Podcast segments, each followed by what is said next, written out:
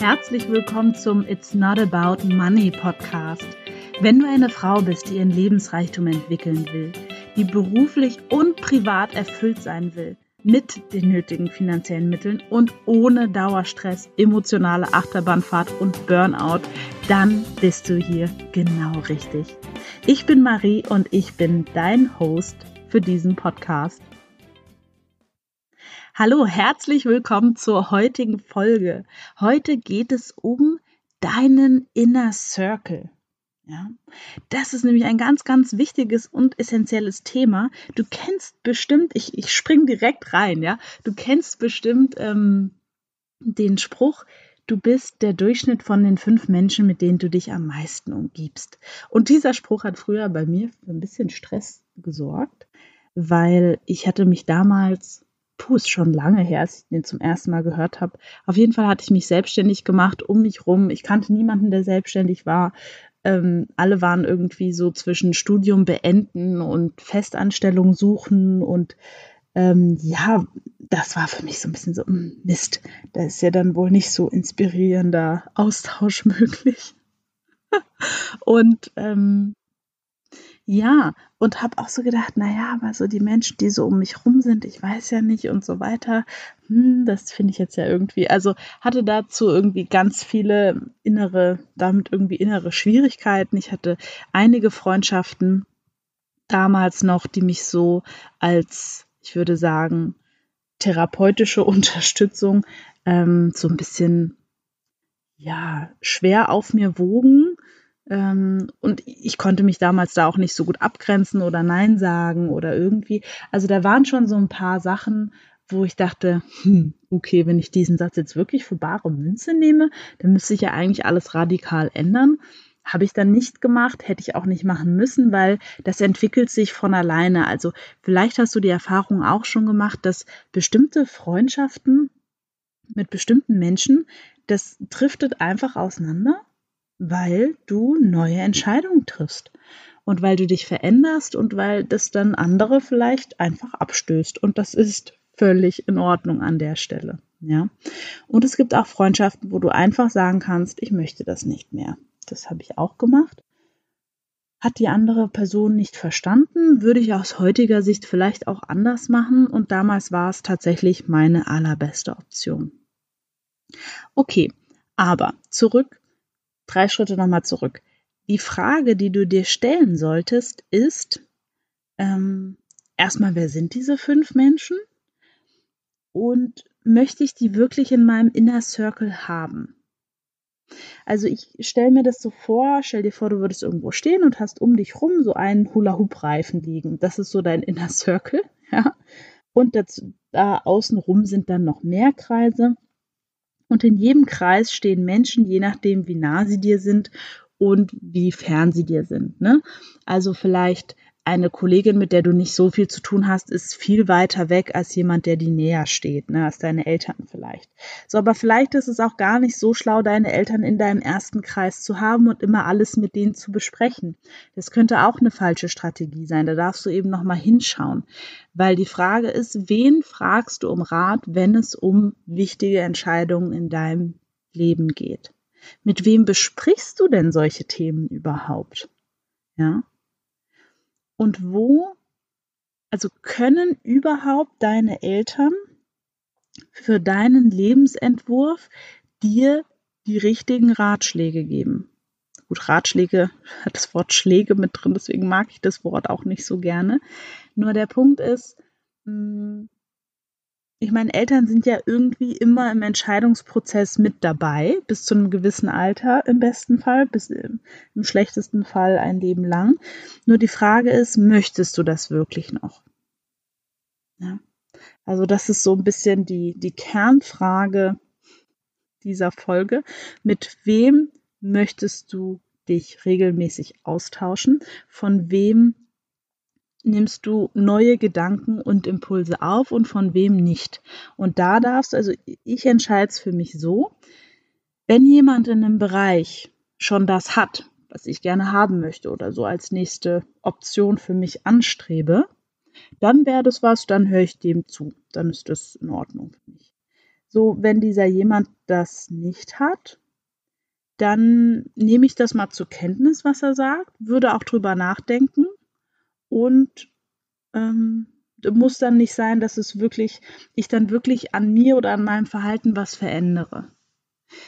So, mit meinen Eltern durfte ich den dann mal so machen, zwischendurch, dass ich ganz, also ich habe dann vollautomatisch eine Zeit lang immer Nein gesagt.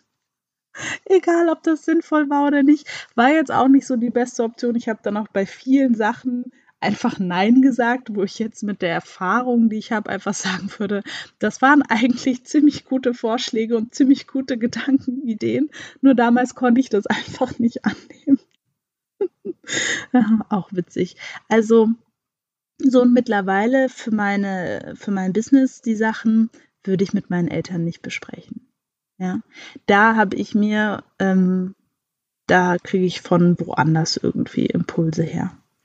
Genau, Impulse oder, oder Coaching oder wie auch immer. So. Okay. Also, womit ich dich heute in dieser etwas wahrscheinlich kürzeren Folge sensibilisieren wollte, ist, ist quasi die Frage, welche Menschen sind so um mich rum? Mit wem bespreche ich meine Themen? Ist das in der Vergangenheit, und ich mag diese kritische Frage, war das in der Vergangenheit dann sinnvoll, das mit der Person zu besprechen oder nicht? Hat mich das wirklich weitergebracht? So, weil der Punkt ist ja auch ein ganz anderer. Du wirst höchstwahrscheinlich, so sind wir Menschen gestrickt, wir mögen gerne Menschen, die uns ähnlich sind und ähnliche Einstellungen haben. Deswegen kann es manchmal so viel einfacher sein, was mit jemandem aus der Familie zu besprechen, der eine ähnliche Sozialisierung, nenne ich es jetzt mal so, erlebt hat wie wir, weil der wird tendenziell zu einem ähnlichen Ergebnis kommen. Ja.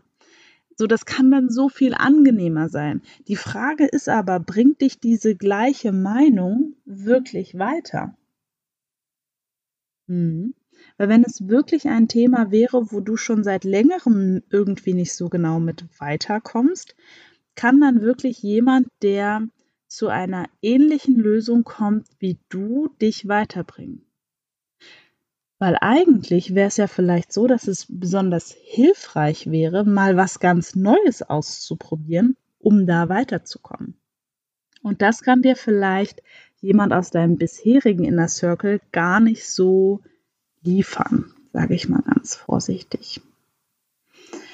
Und was auch ich noch sagen wollte in diesem Zusammenhang ist, ähm, häufig zum Beispiel in Partnerschaften suchen wir uns einen Menschen aus, der in vielerlei Hinsicht ein bisschen komplementär ist, sage ich mal. Ne? Also der einfach ein paar Eigenschaften, also es dürfen natürlich eine Wertebasis darf gleich sein und bestimmte Eigenschaften sind einfach komplementär. Ne? Also der eine ist da blau und der andere ist da halt rot oder so. der eine mag es gerne, wenn der Tisch sofort abgeräumt wird, der andere lässt es gerne stehen. So, der eine hat es gern total sauber und der andere ist vielleicht ein bisschen schlampiger. Der eine ist gerne total pünktlich und der andere nicht unbedingt. Ja, also das wären so Beispiele. Und ähm, was in Partnerschaften häufig passiert ist, ich meine, von außen lässt sich das ja häufig sehr viel, viel leichter sehen. Deswegen haben, haben Coaches und ähm, Berater, sage ich mal, oder auch externe Berater in Firmen, die haben es häufig ein bisschen leichter, weil die gehen so von außen ran. Ja? Das heißt auch, dass in Beziehungen quasi dein Partner, es kann sein, dass er Sachen mal sehr, sehr gut einschätzt. Und vielleicht hast du das in der Vergangenheit auch schon gehabt. Er hat dann gesagt oder sie hat dann gesagt, ich habe dir ja gleich gesagt, das würde ich übrigens nicht tun, das ist nicht schön. Ähm, nur vielleicht gab es diese Dynamik schon mal. Und ähm, mit der Folge jetzt möchte ich dich auch ein bisschen sensibilisieren, da vielleicht nochmal deinem Partner, deiner Partnerin eine neue oder eine andere Chance zu geben, wirklich mal hinzuhören und zu sagen, okay, was meint er denn damit bei diesem Problem? Vielleicht frage ich ihn einfach nochmal, weil vielleicht habe ich es einfach dann vorzeitig ausgeblendet, weil ich innerlich das Gefühl hatte, ich habe es allein nicht geschafft, jetzt kann ich das schon wieder nicht, jetzt muss der mir wieder irgendwie hier helfen. Ähm, so, und das dann vorschnell weggeschoben obwohl vielleicht die Idee dahinter total gut war. Ja?